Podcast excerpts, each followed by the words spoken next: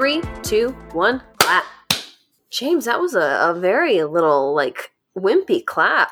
Was it? Yeah, it sound normally your claps sound so robust. I've got long sleeves, so I think they muffled some of it. oh, I would say so. I would say so. Do you do you walk around your house like a kid with uh, long sleeves on, like their arms, like Yes. you can't see their hands, and it's just like, got like the loose arms on the sweatshirt. I like clothes that I can hide in. James Ooh. James shops at Big and Tall despite not needing it. Oh, Um, snap. hey guys, Hey, Hey, welcome to this week's episode of the Thirteenth Floor. I am Cece, I'm Alex. I'm James. and he is wearing a hoodie.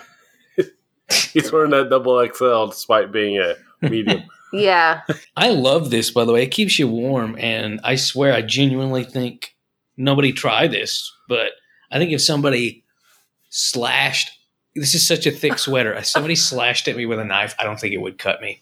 I really don't. James. Look at that, prepared for an attacker. That's why Yeah. he wears these clothes. James, how have you been? been? okay. How about you guys? We've been hanging in there. We've been hanging in.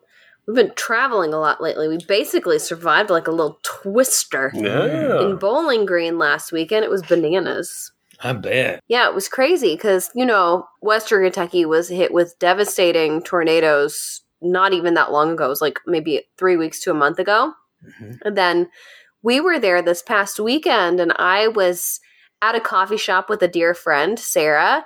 And the coffee shop all of a sudden kicked everyone out, and they were like, you know, bad weather coming to town. Everybody needs to go home and be with their family. So I was just like, man, it doesn't even look that bad outside. But then, like five minutes after I got home, all of a sudden I looked outside the window and you could see the rain was parallel to the ground. And mm-hmm. then we saw kind of trees and limbs fly by. And then Alex and I saw a trampoline float through the air. It was craziness, you guys. So that's the most exciting thing to happen to us in a while. That's pretty exciting. Yeah. It was Yeah. crazy. It was nuts. It was nuts. It was exhausting. Yeah, it was it. It was exhausting. Alex had to cut up the giant pine tree that fell in his parents' backyard the next day. So the relaxing weekend that we were seeking to have was anything but. Nothing like five grown men pulling a tree off of a shed with a truck and like a jack. It was hilarious. They had an ATV and they're trying to pull this tree off with an ATV before they were like, "That's not going to well, work." eh, they- everyone was saying it wasn't going to work, but like, oh, let's try it before we bring the truck back here. It didn't work. But it well, they got it down. That's all that matters. But unfortunately, Alex's dad's he shed sustained an injury, a, a limb right through the roof. Yep. James, do you want to do some hearty hellos? Sure. Okay, all right, perfect. Because guess what? We've got some. And so far, the month is off. Like the month just started. So it's been, the map is not quite filled out completely just yet. So today, we're going to give huge shout outs to all of the areas that are listening very regularly. And those include Austria. Oh, mm. Hi, Austria. wow. And then we're also going to give a big shout out to Alberta, Canada. Howdy to Oh. all of our wonderful listeners in Alberta. And then here in the United States, can you guys take a guess at which state is listening the most to the 13th floor this month so far? At the beginning of the month, Yes. I would say California. It's got the most. Like, California is always up there. They never fail. What about Nevada? No, Nevada's Why not. not? on I feel like we need a Nevada presence. Nevada's listening, but they're they're not high on the list. Oh, disappointing. High on the list, you guys. We're going to give a huge shout out to Ohio. Really? Ohio. Yes. Okay. They've got the most downloads so far within the past four days. So Nice. major thank you. Our hearts go out to everybody in Ohio. get the special shout out. Special shout And out. if you want a special shout out at the beginning of the month, get your friends to listen more in your area. Area. Tell everyone about it. You know, if you know somebody who lives in Maine, especially, we never have listeners in Maine. Say, hey, Maine, listen. Um, James, do you know what we're talking about on Patreon this week? Uh, not really, but that's kind of the point. It's a James explains it all, so I won't know until I know. Nope, you won't know. For anybody who's not a Patreon subscriber just yet, we have a segment called James Explains It All, where we approach him with a question that he has not been prompted to, and he has to answer it. And let me tell you, James, this one's a, a doozy. He's going to Mhm. throw you for a loop this Oh. month. I'm excited for it. It yeah. feels like that's kind of the goal anymore. yeah, it is. It is because this is the thing. Alex and I get really excited when we are talking about something that you have no prior knowledge of because it's like James Mm. knows everything. Yeah. That's why James explains it all. Mm. So, anyways, huge shout out to all of our Patreon subscribers. Thank you so much for supporting us there. And I can't wait to hear your thoughts on James's next James Explains It All endeavor. But Hmm. do we have an icebreaker this week? I can make one if no one else has one. Go oh for wait, it. yeah, we've got we've got our one from uh, okay, okay, James. Oh, we have another one. no, we're gonna do the one from. Mm-hmm. I finally had an icebreaker, and now I'm being robbed of it. well, I was gonna ask, and this You is something. Okay, well, okay. no, no, no. You go for it. How about This- we- This is a good one. How about we both put our icebreakers on the table, and then James decides which one he wants to answer. Okay. Okay, James, you're going to be the tiebreaker here. Okay. So our th- our topic today, you guys. I don't think we mentioned this at the top of the episode, but it is the world's most dangerous animals. Slash Um, scary animals. yeah, scary animals. Yeah, scariest animals, and they. Oh yeah, scariest. Yeah, I put I picked scary, so I hope the topic was not different from what I. Listen, scary and dangerous almost go hand in hand. So, anyways, Um, that's what we're that's what we're talking about today. And something that some of the animals that I'm talking about today at least can do, they can chomp off a finger if you get a finger too close to their Mm. mouths. Mhm. So James, my question, my icebreaker was if you had to ditch one of your fingers, which one do you think would be the least detrimental to your use of your hands? Oh, Which finger? let's let's hear what Alex's without? icebreaker is. which which finger? Mine was going to be what is your scariest animal encounter? Yeah, you win by a mile, Alex. Um, I mean, for the record, pinky, but that's because who uses oh, it? really? Yes. See, I, so I was thinking pinky initially, right? Uh huh. But then I started leaning towards maybe the ring finger. Like, I have the least amount of. Let's see. Yeah, out of all my fingers, uh, I would say the ring finger. I feel like I can use my other cut fingers around it to compensate for Not, it. I don't not very really need it. romantic, though. Gotta say that. Uh, yeah. It's okay. I, I agree with James. I think that I could get rid of the pinky, but honestly, if you got rid of any of the fingers on my left hand, I I would be exactly the same because my left hand is useless. Yeah. My Um, right hand. You know, it's funny. That's what I was very looking at was my left pinky. My left pinky. I mean, I would scarcely miss it. Well, listen. Oh, yeah. Look, I mean, I mean, yeah. If we decided one hand, yeah. I like I like that we went with Alex's question, but we just answered mine. Yeah. So I'm well, still going to still say consider we this a give, win. give Alex's a try because. Let's do it. All right. Let's do it. I'll go. What- I'll go first. What while we're finger? wait- That's uh, that'll be a new uh, date prompt question right there. What finger are you comfortable losing? I'm totally not a serial killer. Well, Alex and I I had like a very long conversation We did. about which finger We we did. could live without. Um, I'm still thinking ring. So, anyways, okay. Um, my scariest animal. I'll go and go. Okay, you go. So I went. I don't think I've told this on this podcast or not. Uh, if I have, it's been a long time, so it'll be new to some listeners. I was tubing out in the ocean, Hmm. um, down in Florida, and I got. I was. I fell off the tube, and I was climbing back on the boat. And as I climbed back on the boat, I looked down, and this fin brushed by the ladder No. right where I was. Uh, it was a shark fin, and it was terrifying. And I've never been more scared in my life. I had no idea that that happened to you. How Yeah, old were you? I was you? with Freddie and Susan, uh, and my parents, and uh, I don't remember how old I was. I was probably like 13, 14. Hmm. Mm. And so I was, yeah, I got back. I didn't know it was there, and I, I just climbed back up, and then this this fin just comes. It's, it was a brown fin, Hmm. and it uh, it came and just went right by the the ladder that I just climbed up, and it was like, yeah, that's not scary at all. Hmm. It could have been like a totally, it could have been like a nurse shark, but I didn't know. There's no way for for me to know. I'm It's inclined to say, just given where you are, like probably a sandbar shark. Dusky shark, something like that. They're a kind of requiem shark, so something to think about. Requiem's funeral music. So. Oh, thanks, my- James. I'm glad I had, I had avoided that song.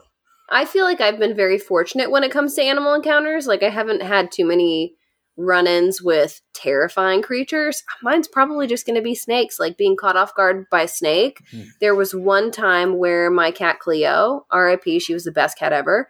She would catch animals and if you just opened the door to let her in, she would run in with whatever was in her mouth if you didn't realize she had something. And so she once brought a snake into our house and we had to have our our neighbor Milton Cobb. He was the best human being in the entire planet. He was like 94 years old. He came in and caught a snake out of our kitchen. So Hmm. that was kind of scary. It wasn't like the worst thing in the world because it was just a little garter snake, but still, Hmm. I didn't like it. Mm. James, I feel like you're going to have a really good answer. I've got two. Um, I go in the woods a lot, and one time when I was about uh, eleven or twelve, I was climbing a fence to get into the woods, and I felt something tickling my arm, and I glance on my arm, and I've got a black widow on my arm. Oh. And, uh, Mm. Yeah. So I do not panic, thankfully, but I, I kind of held my arm out and waited for it to, you know, think like, come on, go, get off, go, go on something else. This dumb creature approaches the fence that I had my arm outstretched to, and I think, you know, it's going to get on that. Instead, immediately drops onto my leg. I'm wearing Ugh. pants, but still, I mean, it was still very scary. So then I had to wait for it to climb down from my leg. So it was just, it took a long time and I was sweating bullets by the end of it. Golly. All the more reason to never go in the woods, James. Um, yeah. And there was another instance that was, that was pretty scary. I was in the woods and, um, there was a tree I was walking past and I, I could hear it. It was like a motor, just brrrr, this tree. And I was like, what is that? I had no idea. So I go up to it and I get closer and just, brrrr, you know, it's vibrating this, this tree. oh. Yeah, yeah, yeah. Um, I don't know if you've ever seen European hornets, but they are very big. The German hornets, people call them newspackers Really? in southeast Kentucky because you got to. You, it takes like the Sunday paper to kill one. And what's crazy about them is if you see one, you're like, oh my god, that thing is huge. Uh, Vespa crabro is the scientific name. You're like, oh my god, that thing is big. It's got to be solitary. Nope, nope. They live in colonies, and uh, I had come across one, so I had to run. And yeah, there's there's they're they're quite venomous. I've never heard of anybody dying from one, but you could totally die from multiple stings, and there was enough of them that were mad that yeah, I'm glad I ran. Wow. James, always living on the edge. That's nuts. I was worried that you ran into something like a mountain lion. Uh, I, I've heard them. No, that that's that'll make you run too. That's happened. You'll be walking in the woods and you hear what sounds kind of like a woman screaming, like not a not a scared scream either, like a banshee noise, and you're like, ah, time to go home, time to go home. Time to leave. That's why it's like, I'm always like, you know what? I would love to camp. And then I re- remember that there are things like that out in the woods that I'd be living with because I'm not in my territory when I'm camping. I'm, in gonna other creatures' territory. Campers. I'm going to talk about. Well, you know what? I think that that's the perfect transition then, right into James's spiel. Okay. James, what you talking about today? I'm talking about three scary animals, and I'll start off with with the one that campers don't want to meet in certain areas, and that is Ursus maritimus, aka the polar bear. And really, all bears can be scary, but what's crazy about polar bears? There's a little rule of thumb: if you come across a black bear, you should run either away or more likely at it. Try to scare it. Ah, you know, make yourself big. Give it your best shot and then let us know how it goes, if it worked out for you or not. Because black bears, black bears are easily intimidated. Is the thing. Grizzlies, you should play dead. That's the rule for them. If you run away, they will chase you hmm. and they will kill you. If you try to scare them or fight them, they will kill you. They know that they could take you.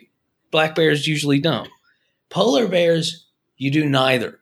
Polar bears, you just make peace with the fact that you're going to die. And I mean that. Like, those are the Oh, rules. gosh. Those are the rules. Black bears, scare them. Brown bears, play dead. Polar bears, pray to somebody because they are they they don't fall for the dead thing usually. You you absolutely are not going to be able to intimidate them. There's a reason why there are certain places like Svalbard Island where you are required to have a gun. That's not a joke because there's flipping polar bears, and that's where I was going with the camping thing. Is a cabin or a tent during like the active season for polar bears? You're just a you're just a t- tin of sardines to a polar bear. Like it's it's not going to stop it. They are they have been documented coming across tents where people are camping or cabins and just waltzing in and eating people. That is something that they do. and one of the weirdest things about polar bears, in my opinion, um, is one of the ways that you can die from them is after they're already dead. This is a, just a weird little fun fact that if you eat an entire polar bear liver, you will die from vitamin A poisoning. it has so much Oh vitamin A in it that it'll just straight up kill you. Not something that I think your average Joe has to worry about, but I just think it's kind of neat that a polar bear can kill you by eating you or by you eating it. Um, Wow. yeah. But yeah, that's what's scary about polar bears is they are they're apex predators. They are in, in my in some respects they're basically sharks on land. Um, they they're even called hyper carnivores because most bears, you know, berries and honey, which that's very rare for them. They actually prefer the bee larvae, but you know, Winnie the Pooh is canon. Um, you know, things like that. They're omnivores. But polar bears get more than 70% of their diet from meat, and that's seals, foxes, the occasional fish, and the occasional Scandinavian. so, or Eskimo. So that's just something to be aware of that that they they do eat people. And I'm not trying to demonize an animal. Of course, I think we should protect animals. Polar bears are vulnerable. I'm all for protecting polar bears. I am just saying when people are scared of bears, there should be a special spot reserved expressly for polar bears. You know, and, and this is coming from somebody, I'm in Appalachia. Black bears exist. I have come across black bears before. I've never actually been scared of them. Doesn't mean they're not dangerous. They can absolutely hurt people, but they're just not as scary. Polar bears, the prospect of meeting one out in the wilderness, which is something I don't have to worry about presently, but the prospect is terrifying because they eat people. You know, it, it's not the same. They don't ruin your picnic by stealing the basket. They ruin your picnic by eating you. So yeah. Yeah, it's just a, a very different matter. Um, my second animal, I, I think I'm going to go with the gross out. So I'm going from scary to gross. They don't usually really cause harm, harm, but everybody hates bed bugs.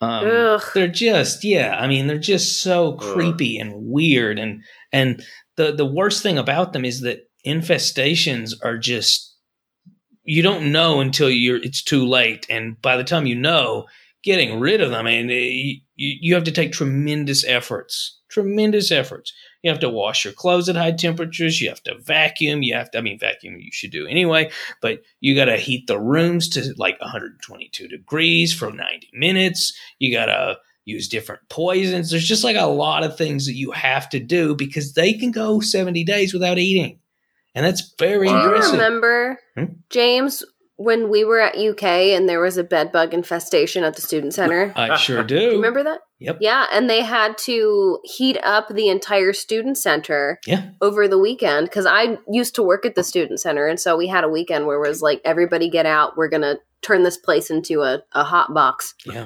and so Yeah. And they I don't remember that. really, you know, they're not like a disease vector like mosquitoes, which I thought about talking about because mosquitoes kill more humans than any other creature on Earth. But mosquitoes don't create that immediate fear response that bed bugs have. And, and for the record, bed bugs are true bugs.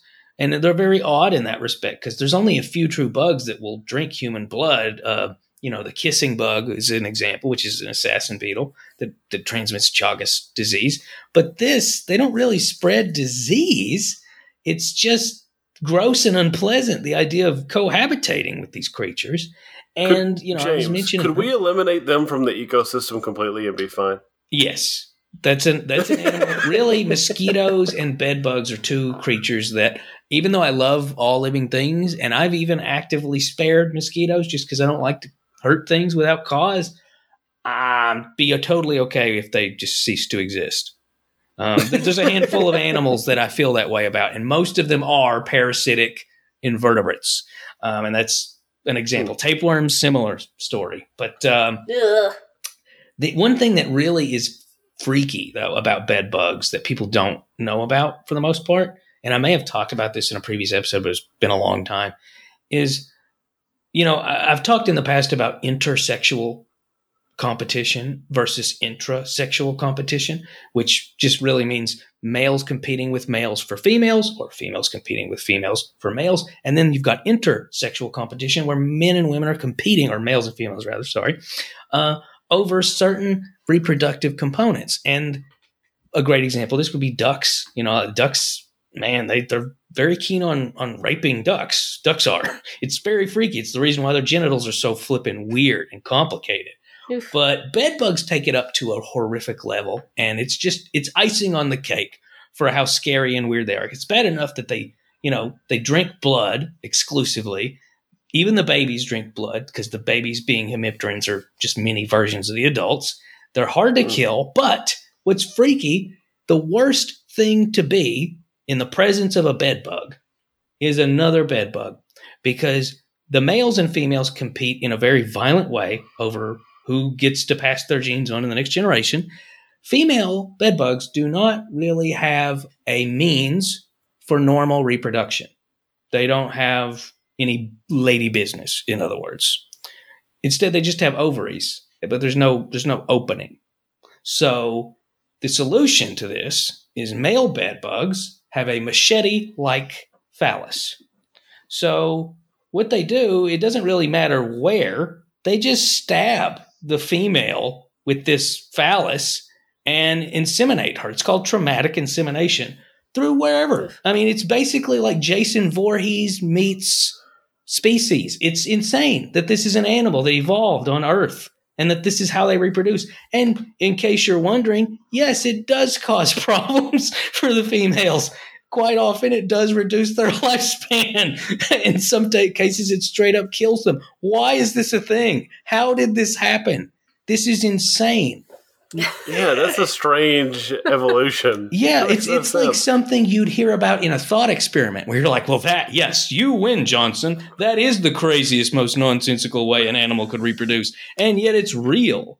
Uh, so it's just bananas that this is a thing, and and a lot of people think that it started as an arms race for different males would mate with females the natural way, and it became so competitive over you know you know whose sperm fertilized the eggs that it just ultimately turned into this crazy arms race that ended with the females not having anything to naturally inseminate and just stab them, just stab them. Uh, it's just insane. It's nuts. So that's bed bugs, everybody. They're creepy. They're weird. They drink blood. if you if you find little black specks in your bed that smell kind of like bananas, it's your own blood that's been digested and passed through a bed bug. Be careful about that. Same thing with Oh. multiple bites. Bed bugs love to give multiple bites. So uh, doctors even joke that it's the, the breakfast, lunch, dinner bite or the lunch, dinner bite because you'll see like a little line of them. So that's another red flag. Ugh. Yeah. Bottom line, if you find out you got them, just burn your house down and live under a bridge. Uh, that's, that's my advice. So it's terrifying. And then lastly, of course, I'm going to talk about an animal that I actually like very much, but that people are very frightened of, and that is spiders.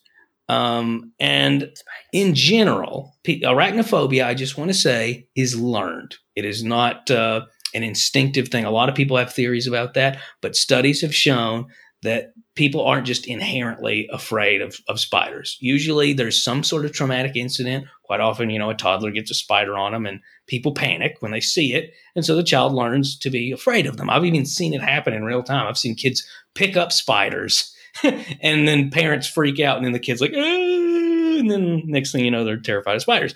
But I can attest to that because Gwen used to not be afraid of certain bugs. Uh-huh. She's not afraid of spiders, fortunately, But there was some type of like cricket or grasshopper at her daycare, and one of her teachers freaked out about it. Oh, And then ever since then, she's been kind of like leery of them. So, um, understood. Yeah. yeah. Well, there's an there's a spider that I think people should be scared of, and that's sort of what I was going to focus more on, and that is the Brazilian wandering spider.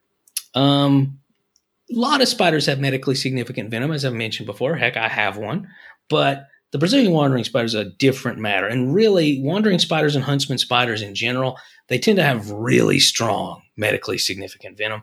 But the Brazilian wanderer takes it up a notch. Um, severe burning in the area, sweating, goosebumps. Then you get high or low blood pressure. So flip a coin. Nausea, hypothermia, flipping hypothermia. I I don't know of a single other creature. I'm sure there's one out there, but I don't know of a single other creature that has venom that can cause hypothermia as a symptom. Blurred vision, vertigo, and this is the big one convulsions leading to death. So, very scary. There is antivenom. It usually prevents most of the deaths because, you know, hundreds of people get bit in that area, but still, you know, I mean, redback spiders are scary. Funnel web spiders are scary, especially since they gravitate towards urban areas where people live they go in people's homes. But holy moly, uh, the Brazilian wanderer, you know, gets gets an, a special mention just on the grounds that the venom's very intense, and because they don't build webs to live in, they just sort of, as the name says, wander around, and that includes into homes. So that's pretty scary. Compare that to like a Sicarius spider, which you know has very significant venom, but I don't think a single person's ever actually been bitten by one because they like to bury themselves in the sand. That's the one you see on the internet. You know, they they I I love to dig, and you know they bury themselves. Everybody's seen that. Come on. Yeah, I've seen it. Ah. I kind of I've want one seen of it. James. I, you know, you could have one. They're not. ugh. the Yeah. wandering spider, I just looked up a picture of it. The thing that freaks me out so much about it is that, like, and I know that you're like the spider expert. I can't tell the difference between different types of spiders. Fortunately, this one's not in my ecosystem, but Yep. I think that that's where I get afraid of spiders is I don't know if this is poisonous or not. Right. Well, the the nice rule of thumb for most of America and Kentucky especially is if it's not a uh, brown recluse, and even brown recluses aren't the end of the world for the most part, and it's not a black widow, and black widows aren't the end of the world for the most part. I'm not saying you should actively go out of your way. I'm just saying the odds of you getting hospitalized from a spider in Kentucky, it's one of those two, or none. So th- that's the rule of thumb. Those are the only two you really need to be worried about.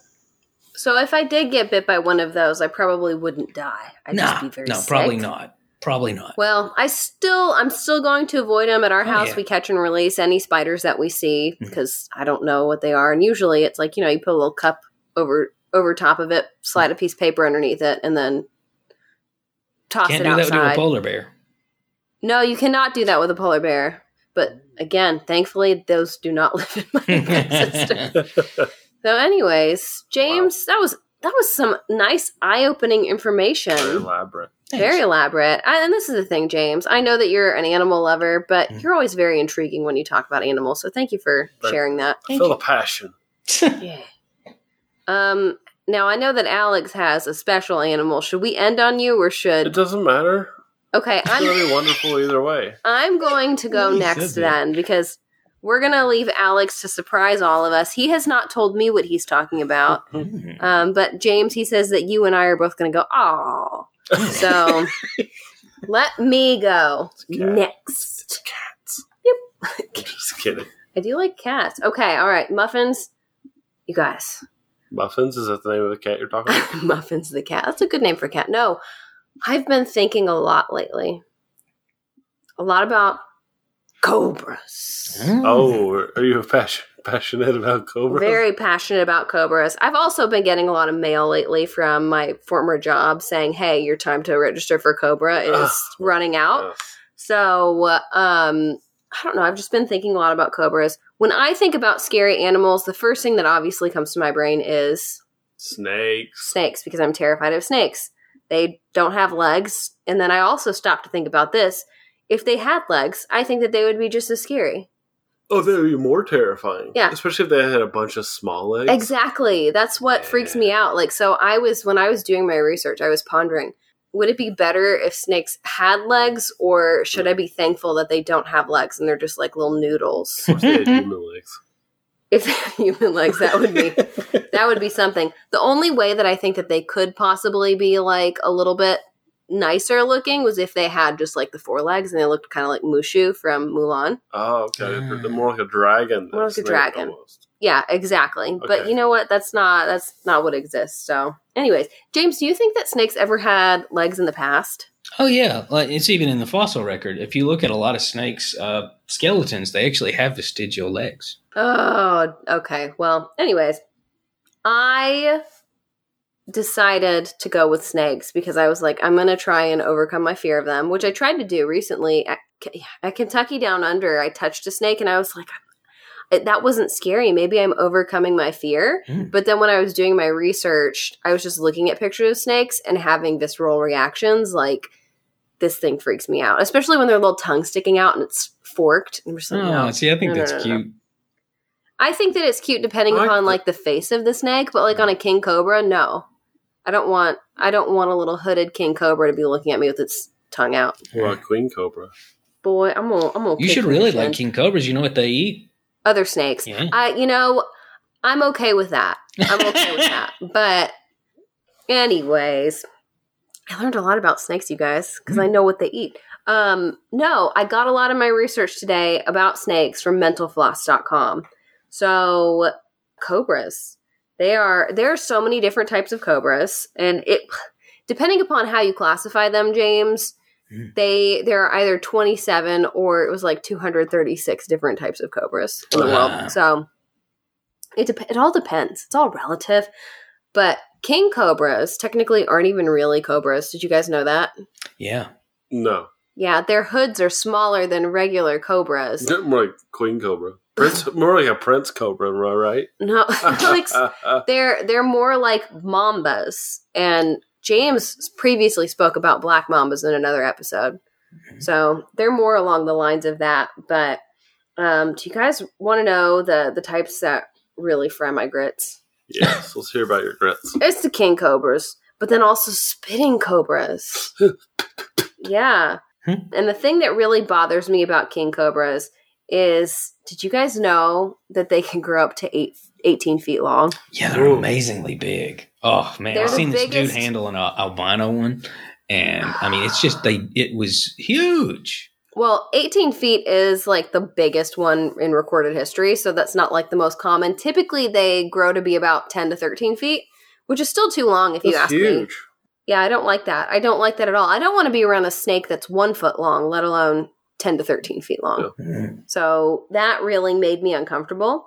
Mm. Um, and the thing about king cobras and other types of snake species is that we, we picture them slithering, but king cobras can rise up with their little noodle muscle bodies and they can look you eye to eye. So if you approach a 10 foot cobra and they can raise up, they can be eye level with you. Depending on your height. they they would definitely be Alex. All they have to be is like if it's a ten foot cobra, you're six foot two. All they have to do is rise six feet off. They've got four feet that are still on the ground that they can hold themselves up with. Mm, yeah, but we just talked about how they don't have feet. Alex.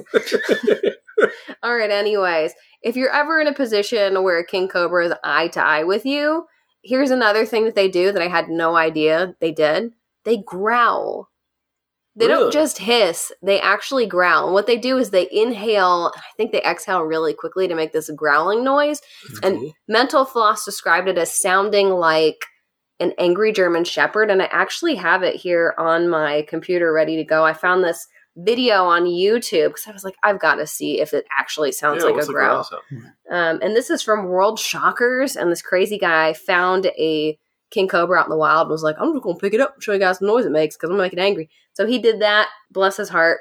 This is the Wow. noise that it makes.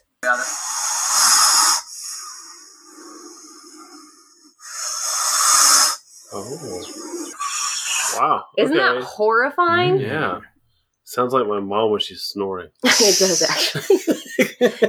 Oh, now, uh, Alex, you got me thinking about your mom snoring now. Okay, anyways. what happens when a king cobra bites you?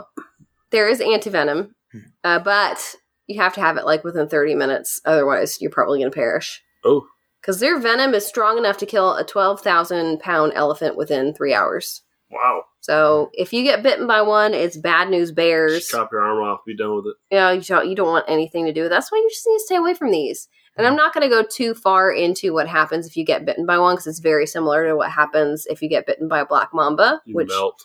you know you just basically your entire body shuts down. But you know what's kind of endearing about king cobras? This is the one thing that's like, oh, They wink at you before they bite you.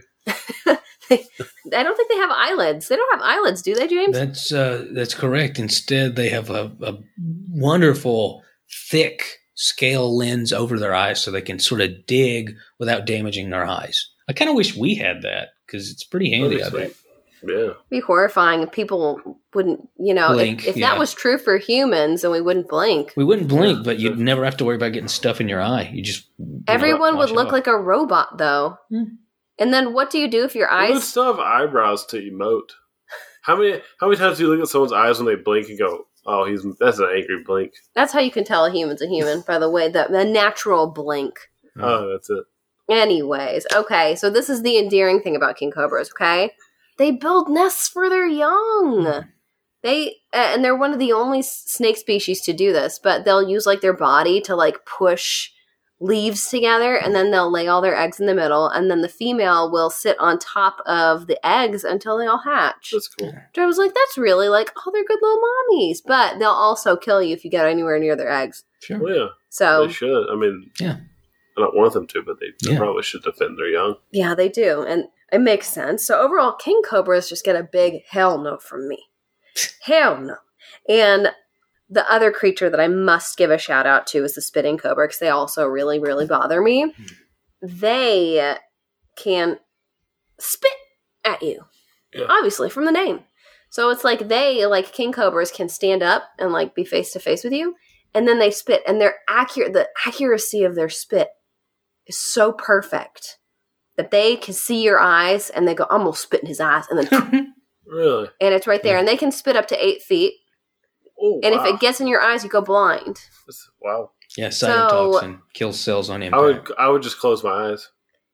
No, this is the thing. You just just go in the other direction. Just don't go near spitting cobra. Alex is sitting here. I will close my eyes. Well, guess what? spitting cobra would spit at you so fast that you wouldn't even know what to do. See, you if we would had know those it big scales over our eyes, we wouldn't have to worry about it.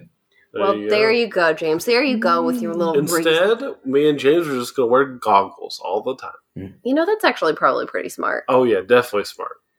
If you're ever in Asia, just wear goggles everywhere you go. Yeah, Yeah. So you never know when you're going to come across them. But that's where they're at. They're mostly in Africa and Asia. And I just want to know how often do people run into these creatures? If you're in Africa or Asia, please let me know. Okay. Anyways, enough about snakes.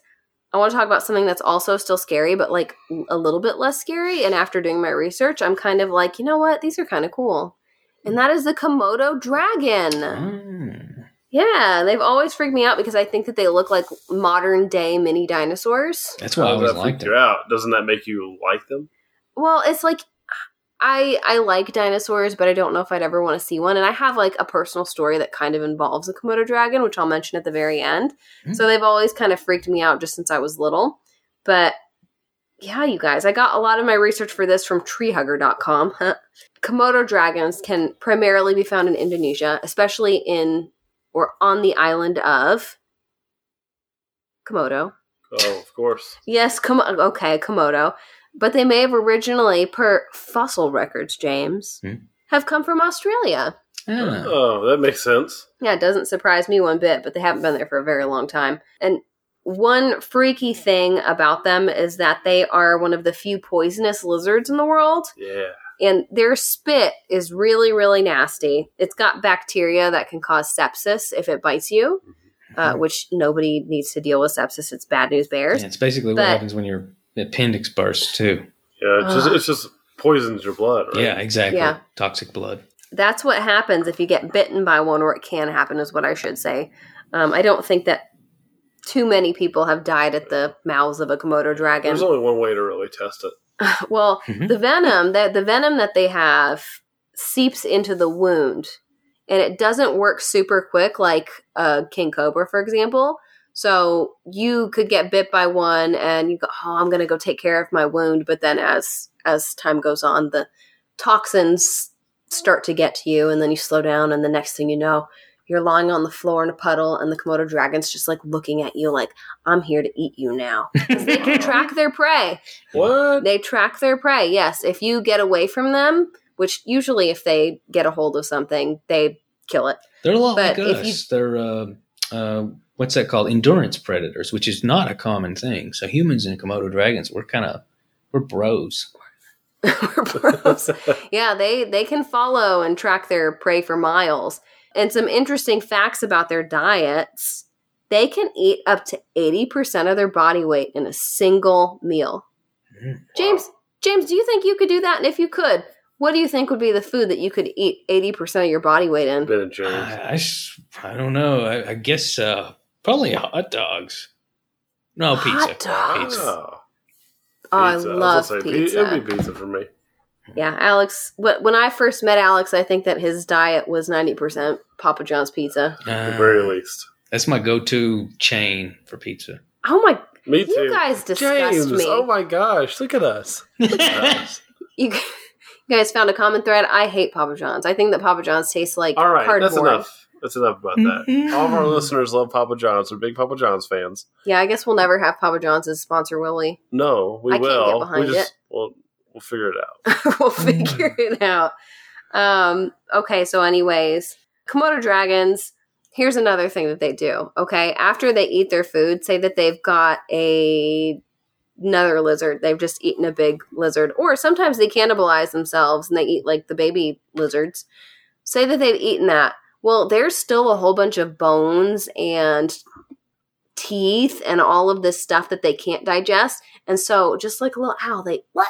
Regurgitate a Oh. little gastric pellet. Yep. Interesting.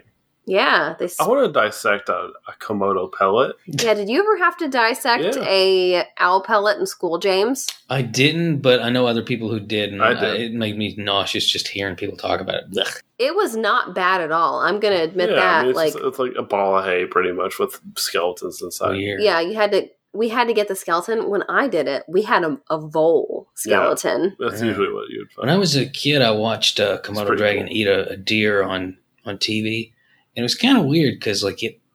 uh, Does anybody else get like this? You watch a predator eat an animal on TV, it kind of makes you want to, like, also eat that animal. oh, interesting, James. Huh, no, okay. So, what happens when you watch um, Silence of the Lambs? James, I cannot say that I've ever watched a creature eat another creature and thought, I want some of that. Oh man, especially fish. If I see a, a like a ocean predator swallow a fish whole, I'm like, I kind of want to swallow that fish whole now. James, Ooh. that's that's just the Heard from empath James. in He you. wants a fish hole. Could be. James wants a fish hole. All right, you know what? Enough of that. Enough of that. One last creepy thing about Komodo dragons. They will grave rob. oh. So people who live on the islands where they live have had to come up with more creative ways to bury their dead. Instead of putting them in like sandy areas, they'll have to put them in the harder clay, put rocks on top of them because a Komodo dragon can smell a carcass from six miles away and it's like, I smell food. Mhm. They're very opportunistic and so they are known to go and dig up people's graves and eat the bodies of recently deceased human beings. That needs to be like the new sky burial, Komodo And burial. you allow oh, yeah allow yourself to be eaten by a komodo dragon Pretty cool. and again i have a very memorable story about a komodo dragon from when i was younger um, which is part of the reason that i'm just just thinking about them and they kind of freak me out is because when i was younger in 2001 i'm not sure if you guys remember this but sharon stone's husband i think his name was like phil Brown- bronstein bronstein Oh yeah. he he got bitten by a komodo dragon at the los angeles zoo and you knew the dragon? No, I knew the dragon. No, I was in Los Angeles and my family was going to go to the zoo that day. Oh. And then we heard the news that he had been bitten by a Komodo dragon and so we didn't we didn't go. So we were like, "Oh, we don't know what they're doing there." But yeah. Uh, apparently, I, I looked into it quite a bit. EW had a good write up, and so did The Guardian. And when he went to go see this Komodo dragon, apparently he was obsessed with them, he really liked learning about them, found them very intriguing. He went and, you know, celebrities get to do things that regular people don't get to do. Mhm. Regular people don't get to go inside the Komodo dragon cage. And so he he went in there and apparently he had white shoes on and this Komodo dragon that he was going to see eats white mice. And so they were like, I think you need to take your shoes off because he might mistake your, or she might mistake your foot for a mouse and try to eat it. So he took his shoes off. Uh, the Komodo dragon still bit his foot. It bit his, bit his foot. It had white socks on? his. Well, it clamped down on his toe, and apparently there were kids that were standing outside the little dragon, just Yeah. screaming, "Ah!" You know, see this, this Komodo dragon attacking this man, and Sharon Stone afterwards was like talking about how the zoo was so irresponsible to allow anyone into the Komodo dragon um, Mm. display, and that the what's it called zookeeper, his name was I think Jay Kilroy Kilgore. They, she said that he didn't do anything. He was stunned and couldn't do anything. But then he came out and said, "That's not true. I grabbed the Komodo dragon by its neck and yelled at it until it let let go of his foot." Mm. So there's a lot of back and forth about what happened there. Who knows? But that's part of the reason that Komodo dragons freaked me out so much is because I vividly remember we were going to go to the zoo and then there was a Komodo dragon attack. They like to eat journalists. They like to eat journalists. Wow. So, you guys, that is the King Cobra and the Komodo dragon. Alex, now for the, the moment you've all been waiting for. Yeah. Alex has a mystery animal that he would like to talk about here Yeah. on the show. So, Alex, what scary animal Yeah. will you be chatting so, about? you know, we're all talking about the biggest, the baddest, the scariest of the scary animals. Mm-hmm. Well, I decided to go a little above and beyond with my topic. And while yours certainly sound deadly, mine takes things to another level. Have you heard of bacteria? Just kidding. Oh man, I was gonna be That's not so annoyed. Okay. Have you I heard have a feeling of, we're still going. You're still going to You're still feel gonna that way. James. Have you heard of the naked? Have you heard of the naked mole rat? Are you talking Oh. about naked mole rats? Yes. Okay. So maybe you both scoff. Maybe some of you chuckle a little bit at the idea of a naked mole rat being terrifying. Mm. The idea of this subterranean terror from East Africa could instill so much fear and dread into the hearts of men. They're so cute, though. All I have to say in this court case, uh, they're not cute, is don't laugh, but look at these terrifying beings, I'm these gonna look it up. entities that resemble the dangling of the male Oh my Alex. god. organ. And tell me that you would want this thing around you at any time. Oh my gosh. Yes, it looks like a male organ with teeth, but I- what else is scary about this creature? well, first off, they live for quite a long time, especially when it comes to things of that size. Most animals of mole rat size, which is like about a weight of uh, one and a half to two ounces, live about six years typically. Now, what do you all think? This rabble rouser. How, how long does this guy live? I know that they live for a really long time, and scientists are trying to figure out why they have the longevity that they do. Is it like 100 years? What's, all right, yeah. uh, I'm Cece's locking. 100. Cece's locking in hundred years. James, Alex, come on. You know I know What? this. then tell me. You'll see if you're right. Thirty years. Good job, James. 30 job. years. Thirty years. Thirty years. So this pink pain lives to be about thirty years old, which is ancient among mammals this size. hmm Also, despite running around in their skivvies perpetually, they they show a remarkable lack of wear and tear on their skin, Hmm, even due to aging. Very strange. This is even compared to humans, meaning that these things probably have more in common with the X Man Wolverine than they do Mm. us lowly humans. The, the naked mole rat. Every time you say naked mole rat, it makes me think of Ru- Rufus Oh, from Me Kim too. Possible. Yeah. I didn't watch Kim Possible. Kim What? Possible. Um. I actually figured yeah, that's what no. inspired this, Alex. Oh no, I've never seen it. He's really cute. Um, actually, Kim I think I've probably seen like an episode, maybe. Um, that's right. Not only does this thing look ugly, but also good for its age. but also somehow manages to, again, a lot like Wolverine, maintain not just how good it looks on the outside, but the inside. Its bone, its brain, and its reproductive health are pretty much perfect throughout its entire life. Hmm. That means this guy is like living to be the equivalent of 150 in human years, and he's still pumping out kids. And not only that, he remembers all their names. Okay, when you say when you say he, does that mean that the the boys Actually- or can the women still produce? No, so uh, with mole rats, they have a queen. They Yep. have a, oh, they have They're a eusocial, which queen. is insane. Eusocial Yes, mammals. it That's that's that's crazy talk, but it's real. Yeah. Sorry. So they got a queen. All right. So, I mean, these bad boys have been studied pretty significantly, and apparently, as far as we can tell from the studies, the naked mole rat is completely immune to cancer as well. Ooh, I like that. Yeah, again, this may be some sort of superhero of the animal kingdom. If you could have some bullets bounce off of its chest, I think maybe we would be onto something for sure. Now, aside from the factor that this thing probably lives to be uh, lives for almost an eternity, at least in little tiny creature of Except the the years. queens, that's It- the trade off. Oh yeah, Does Um, the queen die early? Half half the lifespan of a regular. Bless her heart. chunky boys.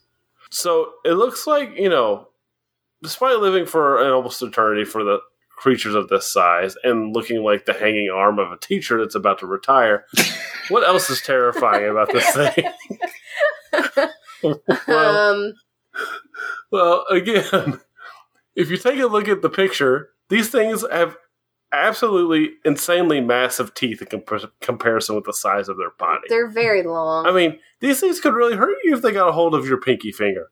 Like, Mm. you might be pulling back a stump. they pull pull off your pinky finger. Yeah. That James says he could live without his left pinky finger. That's finger. true. So you, you be good, James.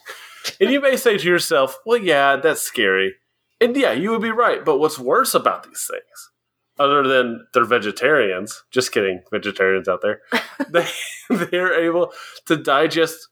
So they eat mostly, well, they do, they just eat plants mostly. And what that consists of is cellulose. Well, ce- cellulose for them is really hard to digest. What really makes that easy is that they eat their own poop to aid in the digestion. Hmm. Yeah, Ew. so now this thing is coming at you. He's probably infected you with something because he eats his own poop. He's got poop on his teeth. oh wow. also, also, they live in these colonies, like we were saying, of like 70 of these things. So if you do get bit by one of these things with poop teeth, there's 70 of them around you.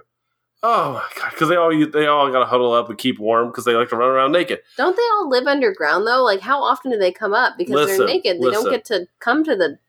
If you're Hmm. studying them, you're in their habitat. Okay, Okay. You've infringed on their territory. Now, while I did not find a whole lot of uh, mole rat attacks, maybe close to zero, it could still happen if you bother them. So just do not get in their way because a quarter of their entire muscle mass is in their jaws, so they are designed to destroy. Well, usually just the earth to build their homes, but maybe you if you get in their way, dear listener. All right. Well, that was the naked mole rat. that was I. That was eye opening. I never considered a naked mole rat scary, but the No. idea of poop teeth does kind of freak me out a little bit. There you go. Oh wow. Um, And thank you, Smithsonian, National Geographic, etc. okay. so you guys, that's that's our scariest animals episode. Hope that you all heard something that gave you a little, woo, a little jolt. But you guys, we're not going to draw from the vase for next week. Oh, we're rebels. Yeah, no, it is going to be our Patreon week. Ah, And next week, our topic comes from the always lovely Jordan. Jordan, thank you for submitting this into the Patreon What is it? base. We're going to be talking about facial blindness.